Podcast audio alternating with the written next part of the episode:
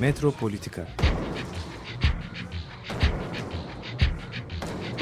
Kent ve kentlilik üzerine tartışmalar. Ben oraya gittiğim zaman balık balık balık balık tutabiliyorum mesela.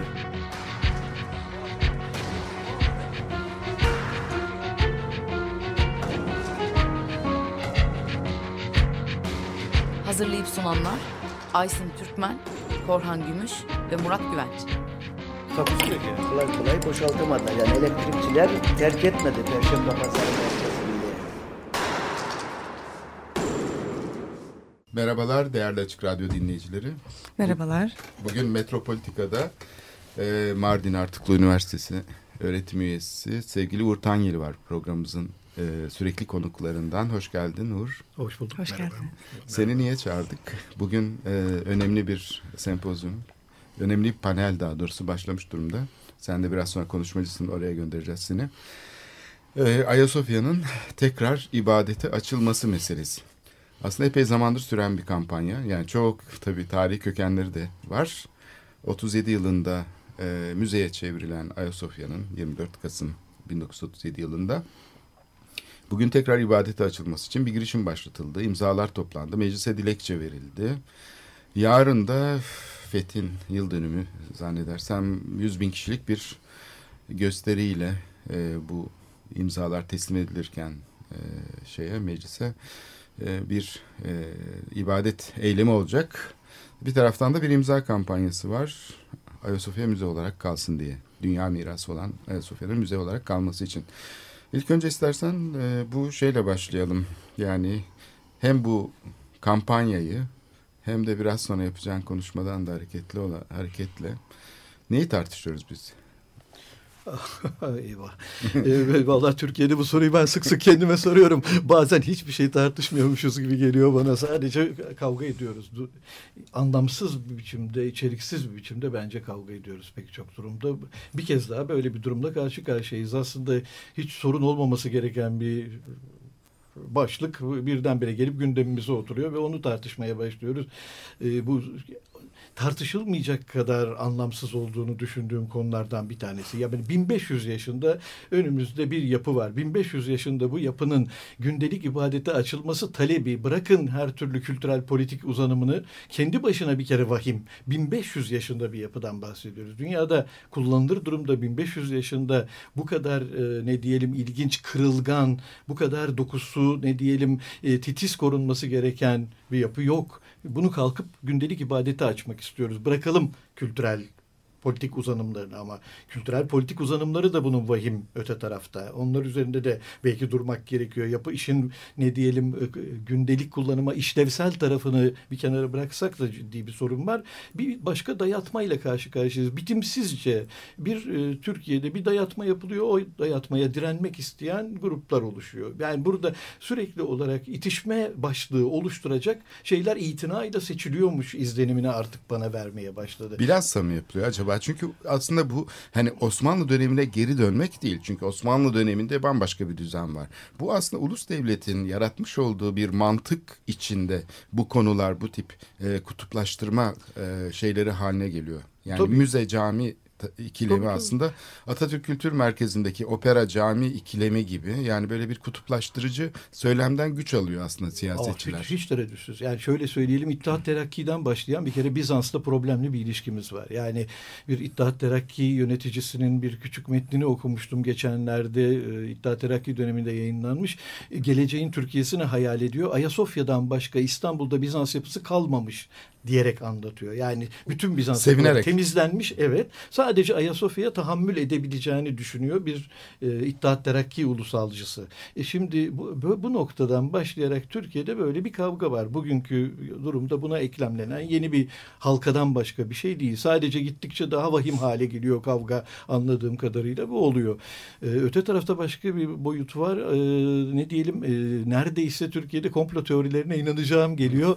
E, birileri acaba Türkiye'de özellikle olay çıksın diye bir şeyler mi o- öne sürüyor diye neredeyse düşünüyorum. Bir gün bile komplo teorilerine prim vermemiş biri olarak birdenbire böyle bir endişe bende artık uyandı doğrusunu söyleyeyim. Bu Ayasofya meselesini daha anlamlı bir zeminde tartışmanın mümkün olduğu kanısında artık değilim. Fakat şöyle bir şey var şimdi mesela bu Ayasofya'nın müzeye çevrilmesinde e, önemli e, rol oynayan e, şeylerden biri uluslararası bir kampanya. Yani zaten cami olarak kullanılmıyor harap vaziyette Cumhuriyet dönemi başında.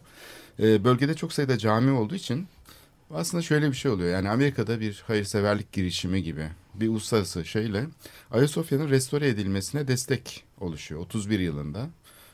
Bu Amerikan girişimi, Amerika'dan işte bu hayırseverlerin oluşturduğu girişim mozaikleri kurtarıyorlar. Çünkü mozaikler e, fe, feci vaziyette, üstleri örtülmüş, üstlerine kalın sıva boya yapılmış yıllarca falan. Onun üzerine aslında Türk hükümeti bir jest yaparak yani bu nasıl çok sayıda camimiz var bu bölgede yani bir şey de yok. Ama müze olarak şey olursa daha fazla e, ilgi çekecek o kesin. Zaten ibadet içinde zaten kullanılabilir gene de. E, böyle bir pragmatik şeyle e, bir dönüşüm yaratıyorlar ve o tarihten beri de yani daha çok 1953'ten beri Fethin 500. yılından sonra bu şey müthiş artıyor. Bugün bugüne geldiğimizde mesela tarih yarımada planlarına baktığımızda 2000 tane yapının e, ihya edildiğini görüyoruz. Peki bu ihya edilenler arasında mesela insan hani e, biraz hınzırca sorar Bizans eserleri de var mı? Çünkü çok sayıda Bizans eseri ortadan kalkmış. Hani ihya ediyorsun madem şehrin tarihine sahip çıkıyorsun. Hani Bizans eseri de var mı? E, tabii asla yok. Tabii ki yok. Yani 1453 ile başlatılıyor İstanbul'un tarihi. yani evet.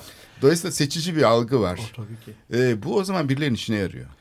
Yani bu ideoloji sadece hani halkı şey yapmaya işte bu açıdan halkın e, yükselme, yeni bir seçkin sınıf e, oluşturma ihtiyacına da cevap veriyor. Çünkü o kanallar öyle bir şekilde çalışıyor ki o zaman bir takım insanlar da yeni seçkinler haline geliyor. Yani o iktidar e, şeyini kullanarak dalgasını diyelim o milli akım üstünden. Yani milli akımların yani bu milli e, şeyin aslında bir tür asansör vazifesi gördüğünü söyleyebiliriz. Her politik eylem sonunda kendisine yandaş olanlara Türkiye'de ve pek çok ülkede ama Türkiye'de özellikle Mimarları mesela. bir şey kazandırır tabii ki. Yani her, yönetimin bö- böylesine bir bal tutan parmağını yalar durumu beni hiç şaşırtmıyor. Türkiye'de vahim bir düzeydedir. Ayrı mesele ama pek çok ülkede olur. Burada ondan daha vahim olan bir şey var bence. Yani sadece bu ba- bal tutan parmağını yararı değil. Bu aynı zamanda e, İstanbul'un bin yıllık bir Bizans geçmişi olduğunu ama 500 yıllık bir Osmanlı geçmişi olduğunu unutma hali. Bunu unutmak isteme hali. Böyle bir şeyin olmadığına inanmak isteme hali. Yani burada Ayasofya dolayısıyla açık biçimde söyleyeyim Ayasofya bu- durumda bu tartışma bağlamında rehin tutulan bir yapı. Bence açık biçimde Ayasofya rehin tutuluyor. Ee, yani Ayasofya tabii, üzerinden bir kavga veriliyor. Ya Ayasofya değil bunun öznesi. Burada Ayasofya kimsenin umurunda olduğuna da ben inanmıyorum. Açtırmak isteyenlerin de Ayasofya diye bir dertleri yok. Bir itişme dertleri var. Bir puan daha kazanma dertleri var. Bir aşama daha öteye e, bir bu kültürel kavgayı götürme dertleri var. E bu böyle bir şeyi fark ettiğiniz noktada artık e, söyleyecek sözünüz olmak zorunda kalıyor. İstanbul'un fethi Bu- de böyle bir şey. Herhalde Bence- 29 her 29 Mayıs'ta şehri yeniden fethetmeye çalışıyoruz. E şöyle söyleyeyim Evet. 500 yıl boyunca İstanbul'un fethinin kutlanmadığını ve 1953'ten beri kutlandığı gerçeğini hatırlamak zorundayız. Yani Osmanlıların bir gün bile aklına İstanbul'un fethini kutlamak gelmiyorsa ve 1953 yılında ilk kez geliyorsa bu herhalde bir şey söylüyor. Ve hala ve gittikçe tırmanan bir biçimde fetih üzerine konuşuluyor. Hala bu ülkede fetih ruhu ve gençlik diye koca koca sempozyumlar yapılıyor. Otoyollarda ilan ediliyor.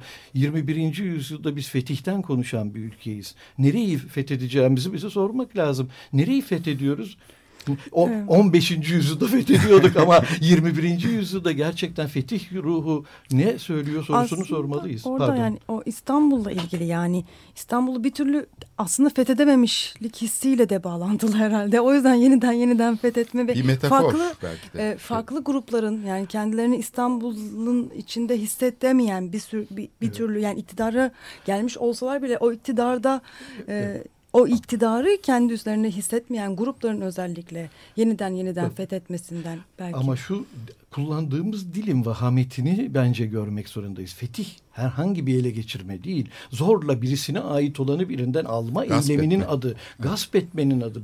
Birileri bu dili konuşuyorsa bu fetihten bahsediyorsanız birilerine savaş açmışsınız demektir. Bu kadar açık. Fetih askeri bir şey. Fetih barışçılığın dili değil. Bunu görmek zorundayız. Fetihten her gün konuşuyorsak, her gün fethettiğimiz için kendimizi kutlamaya çalışıyorsak ya da birileri kutlamaya çalışıyorsa ya da fethetmeye çalışıyorsa bu açık biçimde birilerinin birilerine açtığı bir savaş var demektir. Bunu görmek zorundayız. Fetih herhangi bir sözcük değil. Bir kültürel puan kazanalım denmiyor. Fethedelim. Fetih ruhu.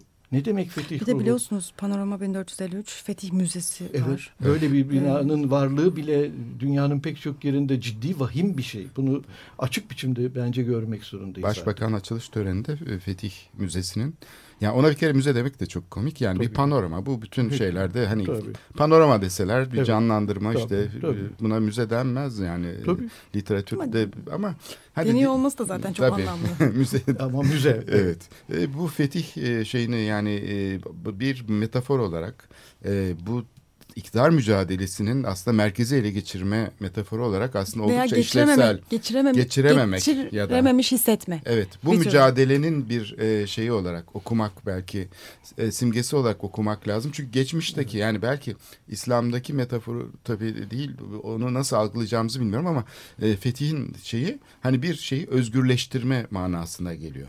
Gasp etme manasına değil, ele geçirme şey değil.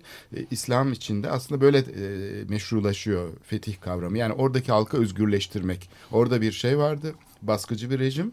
Ona karşı işte bir özgürlük yani bir tür devrim hani gezi olayı gibi bir şey. Hani yani fetih tam tersine e, baskıcı otoriter ve şey olan bir iktidara karşı e, halkın e, şeyini özgürlüğünü sağlayacak bir müdahale. Onlara yeni bir baskı biçimi, yeni bir şiddet e, dayatmak değil. E, İslam'ın içinde fethin böyle bir e, bugünküyle tamamen karşıt bir anlamı da var. Yani bunu da unutmayalım. Evet öyle var ama şu anda 21. yüzyılda bu kullanıldığı zaman hiç kimsenin göndermesi burada e, böyle hümanistik bir gönderme değil. Kaldı ki açık biçimde görelim 15. yüzyılda da ideolojik olan başka bir şey, ideolojik anlamda gerçekleştirilen başka bir şey, gerçekte vuku bulan başka bir şey. Yani 15. yüzyılda İstanbul alındığı zaman bunu e, evet gerçekten de İslam'la şenlendirmek olarak tanımladıkları zaman herhalde buradaki Ortodokslar aynı fikirde değillerdi. Onlar Aa, ne kadar iyi oldu dediklerini olduk. evet düşünmemiz Ama biraz Os- saflık olur. Böyle şey Osmanlılar olur. kendilerine hiçbir zaman Osmanlı demediler. Yani Osmanlı 20. yüzyılda icat edilen kavramlardan biri. Ee, Tabii. dolayısıyla Osmanlı icat edilmeden önce e, Osmanlılar aslında bayağı bir süreklilik öngörüyorlar. O şehir devletinin, imparatorluk devletinin e, devamı olduğunu düşünüyor aslında. E, radikal bir değişim olduğunun altını dikkatle çizmiyor. Bir kere en akıllıca y- yönetim politikalarından bir tanesi herhalde bu Osmanlı'nın en azından e, 15. 16. yüzyılda ama bugün geldiğimiz noktada artık fetih ruhundan bahsettiğimiz zaman bu iyimser imaları ben bir gün bile aklıma getirmiyorum. Zaten kullananların da o iyimser imalarla kullandıklarına da inanmak bana çok Evet. ciddi biçimde zor geliyor açıkçası. Peki müze olsun dediğimiz zaman da insanın aklında şöyle bir şey geliyor. Yani bugünkü müze hali de içler acısı. Ayasofya çok kötü yönetiliyor. Yani içinde dudak uçuklatacak ticari etkinlikler yapılıyor. Yani öyle bir garip bir bürokratik şey içinde ki yani sadece Ayasofya değil.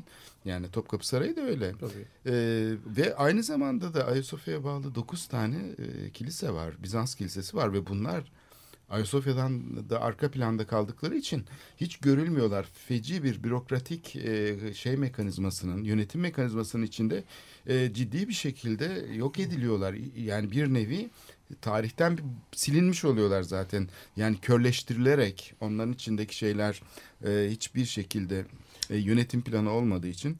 Bir de yani restorasyon işleri de ben bu Ayasofya'nın etrafındaki yani Osmanlı yapılarına e, gerçekleştirilen restorasyon işlerinde dedim. Yani onlar da bir e, felaket. Yani dolayısıyla müzenin içinde doğru bir sinyalizasyon yok. Hiçbir informatif şey yok yani. Bu müze fikrine ne diyorsunuz? peki? Şöyle söyleyeyim e, bir kere Ayasofya kullanım yorgunu bir bina açık biçimde. Yani 1500 yaşında ve bu kadar ilginç detaylarını hala üzerinde taşıyan bir bina varsa bu bina müze olarak kullanımı bile kısıtlı olmak zorunda. zorundadır. Bırakalım bunu gündelik kullanımda cami olarak kullanılmayı. Çünkü kitlesel kullanılacak demek. Cami bu demek. Kitlesel kullanılacak. Burada karşımızdaki yapı dünyanın başka yerlerinde neredeyse sınırlı sayıda insanın içeri alınmak suretiyle ziyaret ettirildiği yapılar soyundan. Yani şöyle söyleyeyim size Padova'da Scrovegni şapeli diye bir Giotto resimleriyle kaplı bir küçük şapel vardır. 25'er kişi içine alınır. Çünkü içeriye girenlerin oluşturdukları nem, soludukları havadaki nem e, duvardaki e, resimlere zarar veriyor. Şimdi aynı şeyin Ayasofya'da her noktaya zarar verdiğini görmemek mümkün değil. Açık biçimde Ayasofya zarar veriyor. Ziyaretçi planı yapılmıyor tabii, Tabii ki yapılmıyor. Topkapı Her Sarayı'nda isteyen da öyle. Dahası işte içerisi çarşı gibi kullanılıyor. İçeride çoğu zaman anlamlılığı kuşkulu tuhaf tuhaf sergiler yapılıyor. Yani Ayasofya aslına bakarsanız ciddi biçimde hoyratlıkla kullanılıyor. Kullanım yorgunu. Hak ettiği itinayı görmüyor. Şimdi bir de bunu düşünün kitlesel ölçekte ibadete açacaksınız. Yani sadece pratik teknik gerekçelerle bile açmamanız gereken yapı. Ama teknik gerekçeleri dediğim gibi ikinci plana atıyorum. Ondan daha vahim kültürel ve siyasal gerekçeleri biraz önce tartışmaya çalıştık. Ama diğeri Diğeri utanç duymamız gerekir. Ayasofya'ya gerçekten kısıtlı sayıda insanın sokulması gerekir. Günde girecek ziyaretçi sayısının kısıtlanması gerekir. Problemli bir yapı Ayasofya. Çok kırılgan bir dokusu var. Zannettiğimiz gibi değil. Dediğim gibi dünyada 1500 yaşında kaç yapı kullanılıyor sorusunu kendimize soralım. İçine giriliyor ve kullanılıyor. 1500 yaşında. Biz sanki önümüzde bir e, kale var ve e, onu e, fethettik ve dolayısıyla da kaleyi tepe tepe kullanmak istiyoruz. Ya bu e, bir kere ayıp ediyoruz açıkçası. Yani bu Sergios ve. Bakos'un yani Küçük Ayasofya dediğimiz başına gelene benziyor. Evet. Ee, Çünkü yani sahiden mücevher değerindeki bir yapı Evet. için uluslararası bir seferberlik yaratmak gerekirken eyvah şimdi yabancılar gelecek yine buna sahip çıkacaklar korkusuyla bir anda betonu döktüler ve Evet. bir daha asla restore edilemeyecek hale getirdiler. Bu arada şeyi de eklemek lazım. İbadete kapalı da değil mi şu anda zaten? Değil tabii. Ya o da Tabii- önemli tabii ki yani. değil. Zaten Tabii ki kullanılıyor. değil. Hayır tabii müze olmasın isteniyor. Zaten ibadete açılsın istenmiyor. İbadette Süleymaniye gibi açılsın isteniyor. Sultanahmet gibi cami olarak kabul edilsin isteniyor. Yani bu şey bir ilgiyi kesecek bir şey olması lazım. Yani bu şey Ayasofya'nın bu değerlerini olan bir dünya mirası olma vasfının ortadan kalkması isteniyor. Yani Açık biçimde. kullanımsal bir şekilde yani bir ele geçirilmiş bir mekan olarak tıpkı Sergios ve Bakos'ta Küçük Ayasofya'da olduğu E, Şöyle gibi. söyleyeyim insanlar bunun bir zamanlar kilise olduğunu hatırlamasını isteniyor. Ama şu gerçek unutuluyor. Adı bile Hristiyanlıkla bu kadar özdeşleşmiş bir yapının bu niteliğini kazanamayacağını bir türlü görmek istemiyorlar. Ayasofya ne demek? Doğrudan doğruya bir Hristiyanlık kavramından bahsediyoruz ve kalkıp bu yapıyı bir İslami ibadete açmak istiyoruz. Adı bile bizi bence bir dakika düşündürtmeliydi. Bir dakika e, kuşku duymalıydık böyle bir şeyi yapmaktan. Bunu yapsaydık gerçekten kültürel anlamda anlamlı bir şey yapmış olurduk. Hayır tam tersine hala nasıl ele geçiririz? Dediğim gibi bir kale Ayasofya ve ele geçirilmesi gerekiyor. Böyle görülüyor. Ayasofya bir kale değil. 1500 yaşında bir kilise. Bu gerçeği görmek zorundayız. Justinianos diye bir adam tarafından yaptırıldı. Antemiz, Mios ve Isodoros diye iki tane mimarı var. Bu gerçekleri biliyoruz. Bunları ne diyelim ikinci plana atmak suretiyle orayı gündelik siyasetin malzemesi yaparsak Türkiye'deki her şey gibi olmaya başlayacağı gerçeğini görmek zorundayız. Bir hazır Tahrip bir şey var o zaman Evet. tabii hazır bir formül de var. Evet. Fetih Müzesi'nde olduğu gibi bir, bir belediye şirketine verip çünkü başka türlü işletilemeyeceği için de Kültürel şey. o zaman da işte altına belki bir e, market falan da açılabilir. Şey e, bir mağaza e, şey satan böyle işte tarihi eşya taklitleri satan falan E, bu böyle bir şeye doğru gidiyor. Türkiye'de zaten bir enerji üretmiyor şey kamu sahasında. Bu sözünü ettiğimiz kutuplaşma aslında şeyi felç ediyor. Bütün düşünsel, deneysel tabii. çalışmalar. Çünkü i- i- bu kadar emin olmamak lazım. Yani Ayasofya cami olsun. Ayasofya müze olsun derken de Tereddüt korkuyoruz. etmek gerekir. Evet. Müze olsun derken de tereddüt etmek lazım. Çünkü müze olarak da zaten e, işte bırakıldığı takdirde ne hale geliyor. Dolayısıyla Ayasofya'yı bir kere anlamaya çalışmalıyız demek lazım. Ne olacağını. Bunu için belki bağımsız bir takım şeyler oluşturmak lazım. Uluslararası platformlar insanları gelip mümkün olduğu kadar ne kadar katkıda bulunmak isteyen insan varsa gelsin katkıda bulunsun. Ayrıca namaz kılmak isteyen insan varsa buyurun onu da bu plan dahilinde konuşarak buyurun şurada işte size müsait şey var. Yani zarar vermeden şey yapmadan ama her şey kapalı olduğu zaman bütün bu şeyleri biz e, göz ardı ediyoruz. Aslında felç oluyor. Yani sayeden kamu hayatı bu neoliberal e, modelde ve ulus devletin bu felç edici kutsal bagajıyla her konuyu yorumladığımız için bağımlı hale geliyor. Araçsallaşıyor. Ayasofya'yı araçsallaştırıyoruz. Surları Evet. a- araçsallaştırıyoruz. Yani İstanbul'da ne kadar arkeolojik kazı varsa hepsini kurtarma kazısı diye yapmaya çalışıyoruz. Yani araçsallaştırılması değil midir bu da şehrin tarihinin? Ne yazık ki böyle. Evet. Şimdilik e, burada e, bir müzik arası vereceğiz ve Uğur'u konuşmasını yapmak üzere göndereceğiz. Çok teşekkürler. Çok Ağzına teşekkür sağlık. ederiz. Ben teşekkür ederim. Tekrar Çok bekleriz teşekkür- çok programımıza. teşekkürler. Hoşça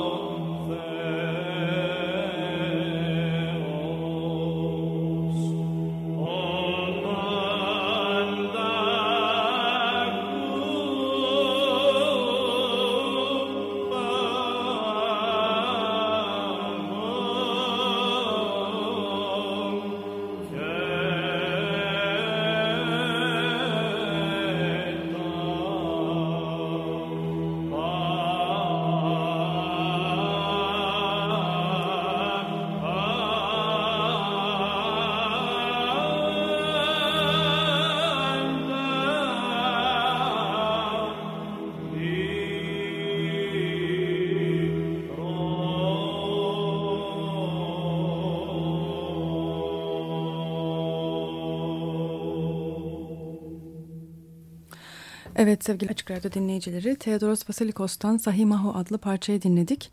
Ee, Artuklu Üniversitesi, Mardin Artuklu Üniversitesi öğretim görevlisi Uğur Tanyeli'yi e, programımızın ilk bölümünde ağırladık ve e, Ayasofya e, Müzesi'nin e, camiye çevrilmesi üzerine olan tartışma e, e, yaptık beraber. E, bu e, Ayasofya Müzesi ile ilgili tartışmanın çok önemli bir boyutu da tabii bu e, müzenin Fatih'in vakfiyesi. E, Fatih Sultan Mehmet'in e, vakfiyesinin bir parçası olması ve Fatih'in buranın e, her zaman cami olarak kalmasının e, e, miras olarak pardon e, Vakfiyesinde vak- belirtiyor değil mi? bunu, Burası, bunu böyle belirtiyor. Evet cami olarak kullanılacak diyor. Kimse bunu değiştiremez. sanırım bunun bu- bunu iddia ediyorlar zaten ve e, hani e, şöyle bir Ayşe Hür'ün de radikalde e, söylediğine göre e, bu e, hani e, eğer Ayasofya Camii olmazsa e, İstanbul fethedilmiş sayılmıyor. Hani böyle bir İstanbul'un fethiyle e, ilişkili e, ilginç bir aslında e, hissiyat var. E, bunu da biraz anlamak e, çözümlemek gerekiyor. Milliyetçi muhafazakar bir hassasiyet var. Burada bir e, enteresan bir durum var. E, değişik dönemlerde, değişik e, şekillerde de e, bunun vuku bulduğunu Evet. Tabii bu Görüyoruz. Cumhuriyet'in aslında şeyle ilgili bu yeni Osmanlıcı ya da Osmanlıcı diyelim akımın içinde bir kırılma noktası oluşturduğu söylenebilir. Çünkü Osmanlı Ulus Devleti projesi birinci milli program diyelim e, İstanbul tarafından İstanbul seçkinleri tarafından ve İttihat ve Terakki'nin de sahiplendiği bu Osmanlı ütopyası Cumhuriyet'le birlikte bir kırılmaya uğruyor. Ee, muhtemelen Lozan'da bazı sözler de verilmiş olabilir. Cumhuriyet bu Osmanlı şeyini mirasını devam ettirmek ve bütün dünya Müslümanlarının Hindistan'daki vesaire temsilcisi olacak bir emperyal ulus devlet yerine e, Türk kimliği üstüne bir ulus devlet kurma projesini gerçekleştiriyor. Yani ikinci bir milli programı harekete geçiriyor. Fakat bu birinci milli ile ikinci milli arasındaki rekabet Cumhuriyet tarihi boyunca günümüze kadar geliyor. Hatta birinci milli daha önce biliyorsun halife ve çevresinde diyelim çok e, küçük bir seçkin topluluğunu e, ilgilendirirken yani ciddi bir halk hareketi olarak e, siyasi planda çok etkili değilken e, giderek daha etkili hale geliyor. Belki kuruluşundakinden daha e, geniş bir e, tabana e, yayılmaya başlıyor Cumhuriyet'ten sonra özellikle 1953'ten e, sonra. Yani bu ilginç bir e, periferiyle merkez ilişkisi olarak okunabilir. Bu Tanıl Bora'nın e, bir makalesi var. E, Fatih'in İstanbul'u e, diye. E, bu makale bayağı da eski bir makale aslında ama çok önemli bir makale. E, burada e, bu bu imgenin Fatih'in İstanbul imgesinin İslamlıkla milliyetçiliğin kesişme noktasında bir tanesi olduğunu söylüyor e, ve milliyetçi muhafazakarlık kimliğinin çok önemli bir temel motifi olduğunu da söylüyor. Biz de bunu zaten söylüyoruz. Ancak burada çok enteresan e, şeylerden bahsediyor bu makalede. E, yani bu 29 Mayıs'ta e, fetih kutlamalarının aslında çok ciddi ve Refah Partisi döneminde 94'ten itibaren inanılmaz bir şekilde ciddiye alınmasına rağmen bu kutlamaların gitgide e, bir parodüye dönüşmüş olması yani her sene böyle e, değişik bir şekilde teatral bir şekilde bu kutlamaların olduğu mekanda e, değişik aktörlerle böyle hani e, karnaval halinde kutlanmasının Refah Partisi dışındaki basın tarafından da e, böyle ciddi bir şekilde alaya alınması, hani gülünç ve komik bulunması durumundan bahsediyor. Yani bir türlü aslında hani bu fetih durumunu da gerçekleştirememe. Hani yani ne kadar hani bunu e, reali tekrar tekrar fethetmeye çalışsa da daha komik duruma düşme hali de çok e, enteresan bir durum Evet aslında. ama bunu dile getiren kim? Yani bunun mesela bir eğlence olması aslında Fethi'nin bence çok da şey değil. Hani bir e, parodiye dönüşmesi. Mesela işte ben hatırlıyorum. Ama E, yapanlar bunu parodi olarak yapmıyor. bu İşte- çok önemli yani bu bu arada Evet. bu yani bir eğlence olarak değil bunu hakikaten E, e, bir yani hakikaten ama- fethetme yani Evet. o fet et- etmeyi daha doğrusu aslında İstanbul'daki seçimleri kazanmanın tekrar tekrar kendini gösterme biçimi olarak E, Ama onda yapsa işte da böyle bir şey elitist bir şeye ihtiyaç yok. Yani bir kamyonetin üstüne e, muhtemelen 1970'lerde ya da e, 60'larda üretilmiş bir eski takayı koyuyorlar. Kamyonetin üstüne onu monte edip elinde telsiz ayağında şeylerle işte e, lastik ayakkabılar falan bir takım e, mehter kıyafetli insanlar çıkıyorlar şeye ve e, Taksim'den geçiriyorlardı. Hani karadan götürmüş ya Fatih. Onu Dolmabahçe'den ben hatırlıyorum fetih törenleri. Taksim'de şöyle bir tur atıyor meydanda o taka kamyonetin üstünde. Kamyon bile değil yani kamyonet. Sonra tekrar Kasımpaşa'ya gidiyor. Şimdi böyle bir töreni gazetelerde e, Fetih gene işte telsizli zabıtalar eşliğinde falan kutlandı falan gibi e, dalga geçen haberler yapıyorlardı. Bilmiyorum sen hiç rastladın böyle haberler. Tabii tabii ben, ben de e, bu Yani ciddi yapsalar ne olacak? de, hani e, bunu tuttum. yani Fethin diyelim ki e, bir kere diyelim bir şey yapıldı, bir araştırma yapıldı. Bu tekneler nasıl şey yapıldı? Transfer edildi ya da şöyle bir şey var mıydı falan. Bu bir tarihçilerin araştırma çalışması olsa, deneysel işte sürekli yeni tezler ortaya çıksa falan. Valla kamuoyunu pek ilgilendirmeyecek bir şeye dönüşecektir o zaman. Daha çok içeriği üzerine oluşacaktır. Oysa ki şimdi bir araç. Yani tam da e, kendi anlamı kalmadığı için bu kadar basitçe yapılıyor aslında değil, değil mi? Ee, anlam yüklemeye çalışıldığını söylemek gerekiyor ama burada bir Evet. anlam yani bir hani ideolojik olarak bir anlam yüklenmeye çalışılıyor. Yani bunu bunu bir eğlence, parodi, komedi olarak görmemek ve buna çok ciddi bir e, hakik anlam yüklemek derdi, gayreti var. Tam da bunu e, hani bunu çözmek, o milliyetçi muhafazakar hissiyatı anlamak açısından biraz yani çözmek ve geldiği noktayı da görmek açısından önemli olduğunu düşünüyorum. Sınıfsal bir şeye e, oturuyor bu aslında temsil yani bu sınıfsal işte böyle yüksek sanattan anlamayan e, işte opera opera falan gibi şeyler aynı bu e, Fetih Müzesi gibi aslında yani Aslında aynı bu Fethi Müzesi gibi değil. Tam da o noktayı söylemek istiyorum. Yani AK Parti döneminden sonra bu tarz kutlamalar e, tamamen kaldırılıyor. Yani AK Parti döneminde evet, kaldırılıyor mu? e, bu tarz a, refah dönemindeki kutlamalar Ha. neredeyse yasaklanıyor. Ve Muhalefetteyken yerine kullandığı bir şey yani o zaman daha çok Fetih. Hayır Refah Partisi döneminde yapılan bu kutlamalar, bu sokaklardaki bu e, senin Törenler, bahsettiğin ve evet. komik bulunan hal tamamen kaldırılıyor ve bu bir müzeye dönüştürülüyor. Ha. Panorama Fetih Müzesi Kurumsallaşıyor. kurumsallaşıyor ve e, rasyonelleştiriliyor. Yani daha batılı bir formda bütün dünyanın görebileceği bir şekilde. Tam da milli devlet programına artık merkeze gelmiş. Milli E, ya da neoliberal de diyebiliriz. Çünkü aslında. panorama Evet. yani panorama panoramik bir müze haline getirilmesi de bu anlamda önemli. Yani e, milli devletin yani bir anıt haline getirilmiyor. Panorama müzesi haline getiriliyor. O da hani milli neoliberal bir hani e, aslında görkem, ihtişam, yaratma gibi okunabilecekken tam öyle de değil. Evet. Yani o de yüzden aslında bu buradan- fetih e, metaforu yani hani Ayasofya'ya da bağlayabileceğimiz e, noktada çok enteresan bir sürü şeyi aslında e, e, Refah Partisi çizgisinde İslami muhafazakar e, çizgide ve AK, AK Parti çizgisinde çok bir sürü şeyi anlamamıza e, yol açabilecek bazı ipuçları sağlıyor. Yani o dolayısıyla hani e, tabii ki hani e, Ayasofya'nın e, müze olması kesinlikle gerekiyor ama arka planda neler yattığını da anlamak bizi e, başka bir boyuta taşıyor. Yani bu Fatih'in İstanbul imgesi, e, İstanbul'un e, tekrar tekrar e, fethedilmeye çalışılması, Panorama Fetih Müzesi'nin ne demek e, istediği, Refah Partisi'nden nasıl farklılaşıldığı ama aynı zamanda da mesela milli bir devlet dedin sen, milli devlet e, ola, e, çizgisinde de değil. Neden? Çünkü 29 Mayıs'ı bir ulusal bayram olarak e, ulusal bayram olarak koymuyor AKP. Yani ulusal bayram, yani milli devlet olsaydı onu ulusal bayram ilan ederdi. Özel bir gün ilan ederdi. Resmi tatil ilan ederdi. Onu da yapmıyor.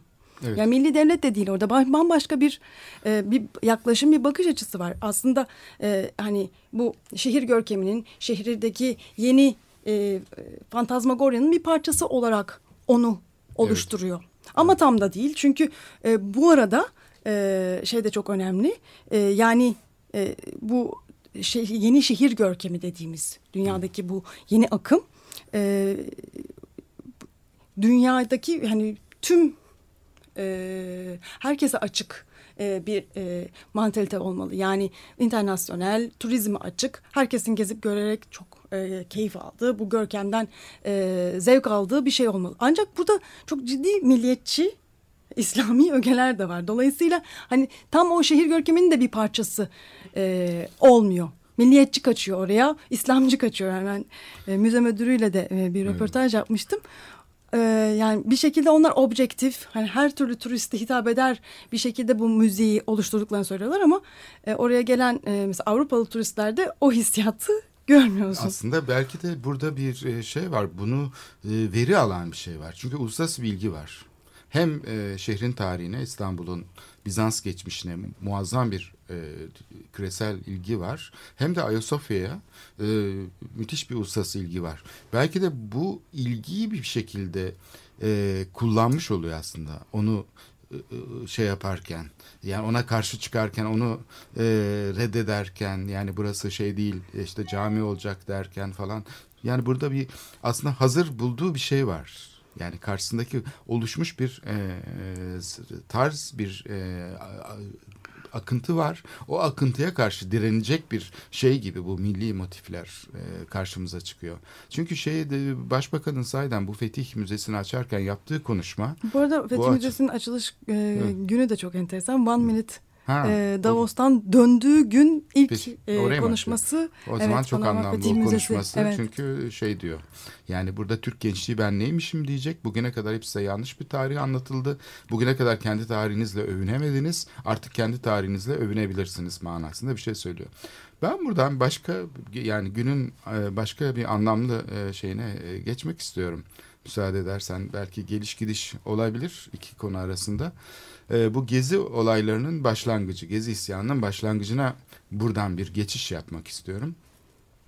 Şimdi bu İçişleri Bakanlığı müfettişlerin hazırlamış olduğu raporda da ayrıntılı olarak gözüktüğü gibi e, bu 28 Mayıs e, günü aslında yapılmak istenen şey e, bugünkü polis uygulamalarından biraz farklıydı. Yani oradaki ağaçları yerinden koparmak, kazımak için o şey genişletirken Asker Ocağı Caddesi midir? Tam Divan Oteli'nin yanındaki şeyin yanında bir şerit daha açmak isterken, kaldırımı genişletmek isterken orada sökülmesi planlanan beş tane ağaç tamamen hukuk dışı yöntemlerle. E, belediye bunun e, tabii bir problem olduğunu biliyordu. O yüzden de sivil insanlar oraya getirmişti. 50 tane sivil işte insan vardı. Bunlar ya taşeronun altında çalışıyorlardı. Müteahhitin altındaki taşeronun işçileri olabilir. Ya da belediye çalışanıydı. Yani e, İçişleri Bakanlığı raporunun da gösterdiği gibi bir çatışma çıkacak. Ve çatışmayı da polis gelip müdahale edip ayıracak. Senaryo öyle kurgulanmıştı. İçişleri Bakanlığı raporunda bunu görmek mümkün. Fakat bu gerçekleşmedi. Çünkü oradaki insanlar barışçıl bir şekilde ağaçlara tutundular. Hiçbir e, şey olmadı. itişme kakışmaya veya birilerini şey yapacak bir durum yoktu. Polis de ne yapacağını şaşırdı. İlk önce o sivil kuvvetler müdahale etmeye çalıştı. İnsanları ağaçlardan çekip koparmaya çalıştılar falan filan. Ben de o sırada bu olayları yani karşıdan işte böyle bir tür polis aramızda arkada ne olup bittiğini gözlemlerken bir tane adam gördüm ve bu adam herkesin arasında dolaşıp bir şeyler söylüyordu. Bu adama seslenmeye başladım. Herkes çünkü birisine böyle seslenmeye başlamıştı. Gaz sıkan e, polise işte bir kadın ne yapıyorsun falan diyordu. Evladım ayıp değil mi ne yapıyorsun böyle bir şey olur mu falan gibi. Yani gayet böyle pasifik bir durum vardı. O fotoğraf kırmızılı e, kızın fotoğrafı da zaten onu gösteriyor. Yani biz böyle şey yoktu yani karşı tarafa taş atmak yok. Şey başbakanın söylediği gibi ya da İçişleri Bakanlığı raporunda. O sırada bu kişi yani epey bir uzun süre e, şey olmadı. Yüzünü hep böyle ters çeviriyordu. Ben ona gel konuşalım falan dedikçe buraya çekmeye çalışıyordum. Yani herkes böyle birileriyle konuşmaya çalışıyordu. Bu adam en sonunda çıktı geldi. Polislerin yardı ve dikildi karşıma. Hani sen ne istiyorsun der gibilerden. Ben dedi emniyet müdür yardımcısıyım ve buradaki operasyonu yönetiyorum. Fakat gelmeden önce bana arada bir laf atıyordu bu adam. Kültürümüz farklı değil mi? Biz anlamıyoruz. Ben şimdi mesela o lafı daha iyi anlıyorum. Kültürümüz farklı. Yani o kafasında aslında hani siz bu işten anlıyorsunuz. Biz anlamıyoruz değil mi? Yani tam orada bir kamu görevlisi hem de bu operasyonu yöneten kişi e, gezi olaylarının tam başında bu işin aslında bir kültürel farklılık olduğunu bize göstermeye çalışıyordu. Yani onlar başka sınıftan biz başka sınıf. Onlar anlamıyor biz anlıyoruz. Biz sahipleniyoruz. Ağaçları koruyoruz. Kamu alanını sahipleniyoruz. Hayır bizler onların anlamadığını düşünüyoruz. Ha, Onlar aslında ha, anlıyorlar tam- bir şekilde. tamam. bizler onların anlamadığını Çok iyi düşünüyoruz. ifade ettin. Doğru. Tabii o bizim e, aslında zihnimizi okumaya çalışıyordu. Bir kültürümüz farklı değil mi? Deyip bana laf atıyordu oradan. Yani Ki bu da doğru. Doğru, Yani, yani bu evet. kesinlikle doğru bir tespit. Yani Ama- böyle böyle bir ayrışma var zaten. demek ki onun da dünyayı yani buradaki yaşanan olayı bir algılama e, şeyi olduğunu yani bunu basit bir şey olarak yapmadığını. Ha şimdi burada şeyler geldi. Solcular model. Biz bunları buradan dövüp atalım, ağaçları da koparalım değil. Orada bir anlama çabası. Yani bunlar işte e, dünyayı böyle görürler. Onlar için buralar değerli. E, biz bizi de aşağılarlar. Biz de gelip burada işte onları e, iktidarda olmamıza rağmen e, bunları işte şey yapmak zorunda, bunlarla uğraşmak zorunda kalırız gibi. Bu İçişleri Bakanlığı raporuna da yansıdı yani. Bu operasyon aslında e, ondan sonra da... Şu anda başbakanın bütün söylemi bunun üzerine kurulu zaten. Ve ondan sonra da operasyon rejimi değişti. O an henüz daha Taksim'de gösteri yapılabiliyordu. Galatasaray'da gösteri yapılabiliyordu. Biz Gezi'nin içinde e, hatırlarsın e, defalarca gösteri yaptık. En ufak bir polis müdahalesiyle karşılaşmadık. Orada konser yapıldı. Konserde 10 bin kişi geldi. Hiçbir polis müdahalesi olmadı. Polis yoktu. Konser yaptık. Hatta ben diyordum ki ya şimdi buraya sahne kuruyoruz. Ses tesisatı falan. E, biraz sonra zabıtalar gelip sökmeye başlayacak. Ya da polis gelecek bizi buradan atabilir.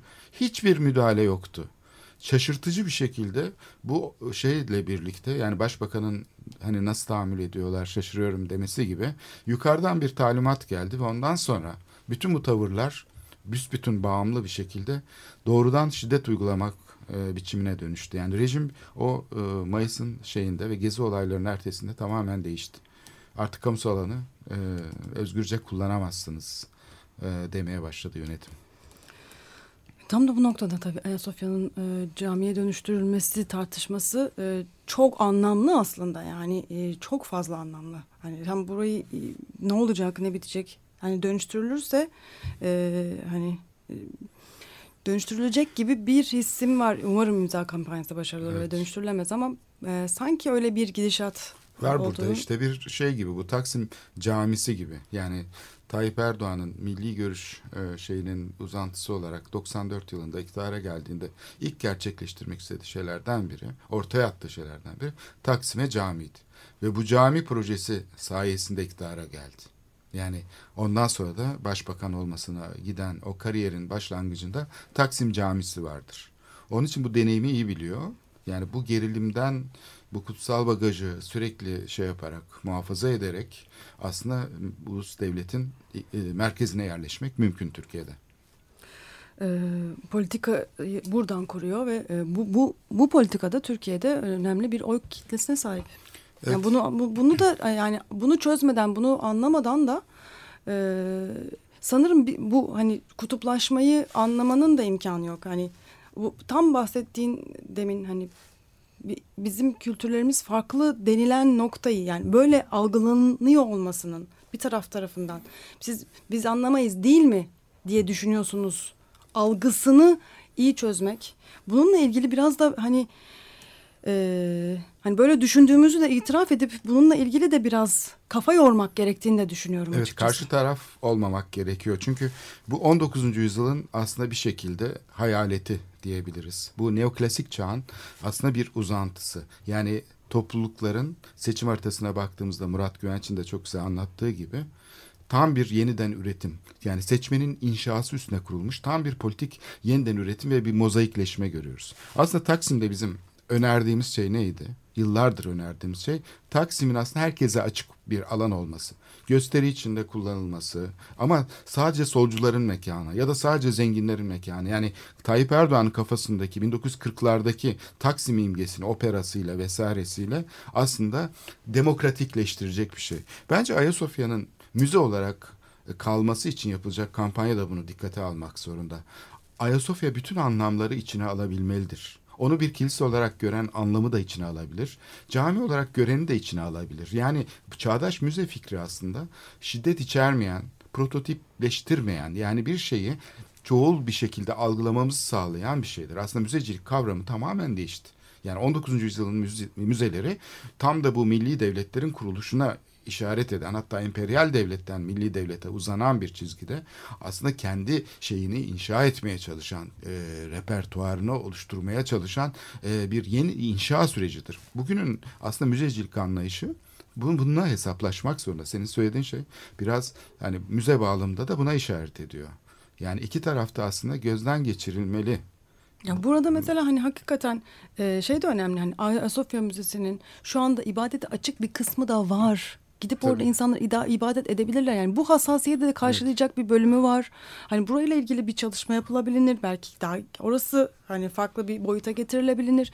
E, ama o, Uğur Tanyeli'nin e, işte e, programımızın başında belirttiği gibi bu e, yapının 1500 senelik bu yapının teknik olarak korunmasının da çok ciddi bir önemi var. Yani bu, bu, bu da çok önemli. Yani bu hani bu yapı herhangi bir yapı değil. Ee, yani çağdaş müzecilik anlayışında yani bu yapıyı çok ciddi koruyarak oraya insanları dahil etmek, e, sınırlı sayıda insanı dahil etmek de çok önemli bir konu. Evet. Ben tanık olduğum bir başka olayı da anlatmak istiyorum. Ee, şimdi bu Perşembe Pazarı'ndaki e, Arap Camisi adını verdiğimiz yapı. Ee, bu yapının restorasyonu sırasında bundan 4-5 sene önce, 4 sene önce e, duvarlar kazınırken aynı Ayasofya'daki durum e, karşımıza çıktı. E, ve içinden bir takım freskler e, altından daha doğrusu sıvanın altından bunlar çıktı. E, bu durumda zaten yapının dıştan bakıldığında gotik bir yapı olduğu her şeyle belirgin. Çan Kulesi bugün minare olmuş.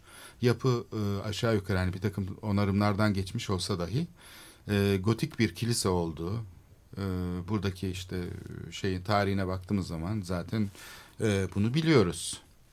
E, fakat bu camiye yaklaştığımız zaman, içine girdiğimiz zaman hiçbir belge yok. Yani şu tarihte inşa edilmiştir. Şunlar tarafından yapılmıştır falan. Hiçbir belge yok. Tam tersine o tarihi örtmeye çalışan e, bir takım bilgiler var. Yani bir tek plaket var. Aynı İstanbul'un kara surlarında olduğu gibi. O plakette işte 1453 yılında nasıl Fatih buradan İstanbul'a girdi dışında hiçbir başka bilgi yoksa, surlar hakkında bir bilgi yoksa, bu caminin de cami olarak e, şeyine kurmaca bir şekilde e, şey yapan, belirten bir mermer plaket var o kadar. Bu fresklerin çıkması tabii büyük bir şey yarattı. Büyük bir çelişki yarattı bu resmi tarih yazımıyla. E, ben de oradaydım. O sırada İstanbul valisi e, geldi ve Avni Mutlu işte e, ben de bir mimar olarak ona görüşlerimi söyledim. E, dedim bu freskler e, çok büyük bir zenginlik. Yapının tarihi hakkında bir bilgi veriyor. Buraya bir perde konabilir ve hani ibadet anında isteniyorsa perde kapatılır. Zaten Ayasofya diyelim hani ibadet edilirken fresklerin ya da e, şeylerin mozaiklerin olması engelliyor mu ibadeti? Engellemiyor. Pekala olabiliyor. Tabii orada çok büyük levhalar var. Levhalar var ama yani bir taraftan da bütün e, şeyler örtülmüş olan e, çıkarıldı. Yani temizlendi ve fresklerin ve şeylerin ortaya çıkarıldı.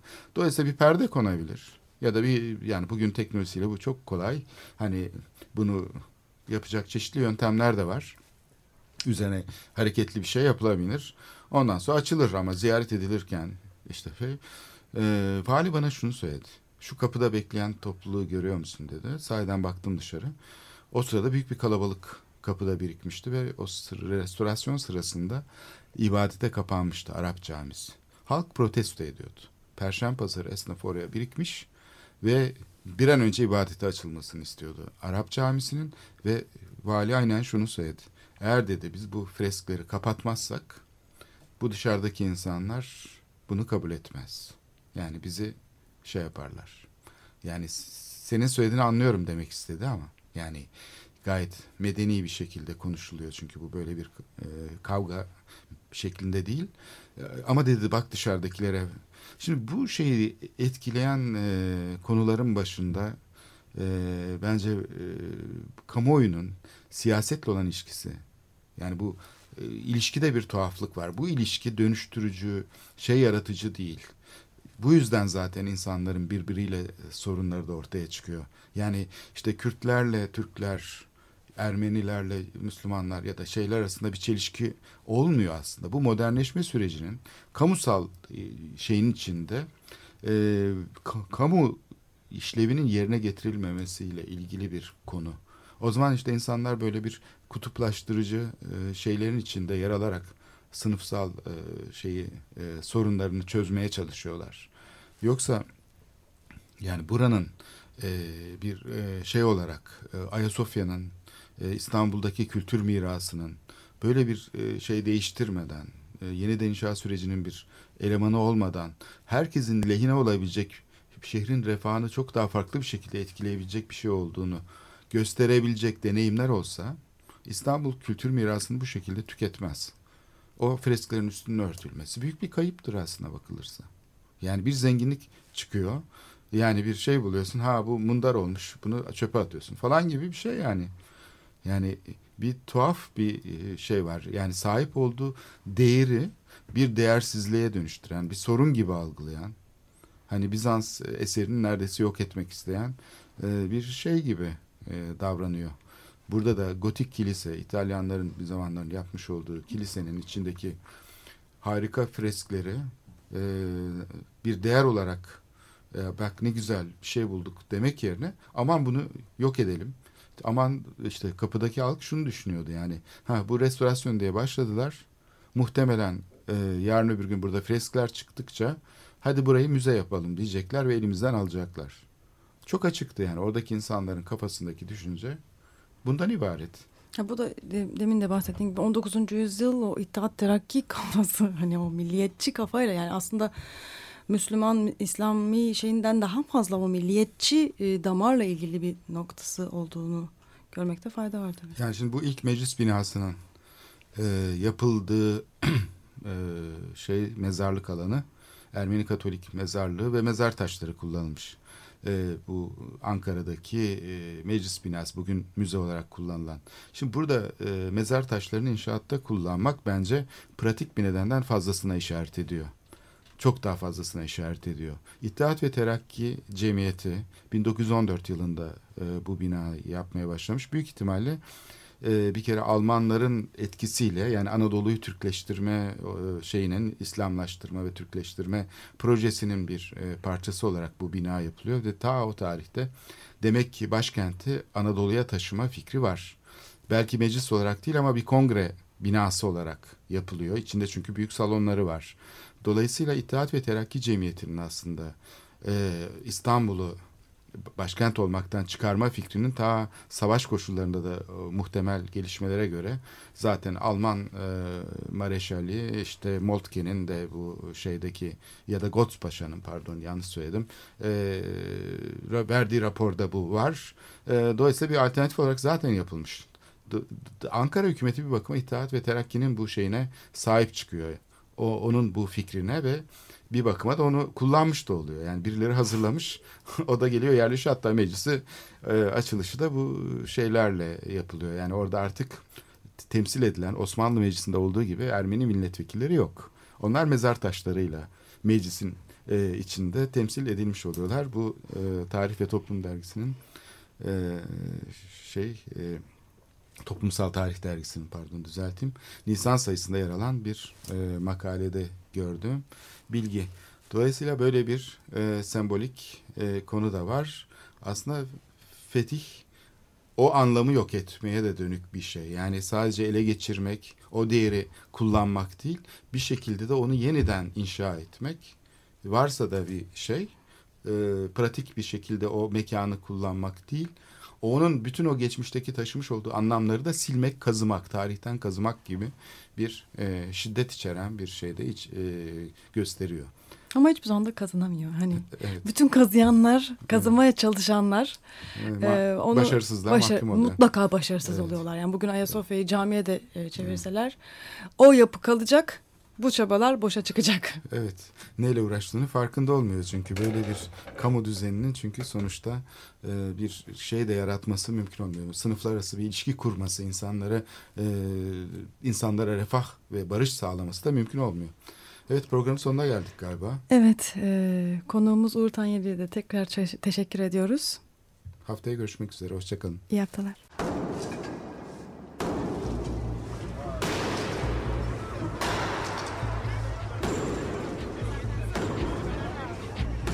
Metropolitika Kent ve kentlilik üzerine tartışmalar.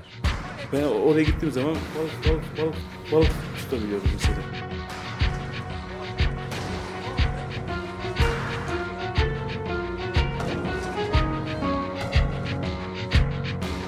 Hazırlayıp sunanlar Aysin Türkmen, Korhan Gümüş ve Murat Güvenç. Takusuyor ki. Kolay kolay boşaltamadılar. Yani elektrikçiler terk etmedi Perşembe Pazarı merkezini. Açık Radyo program destekçisi olun. Bir veya daha fazla programa destek olmak için 212 alan koduyla 343 41 41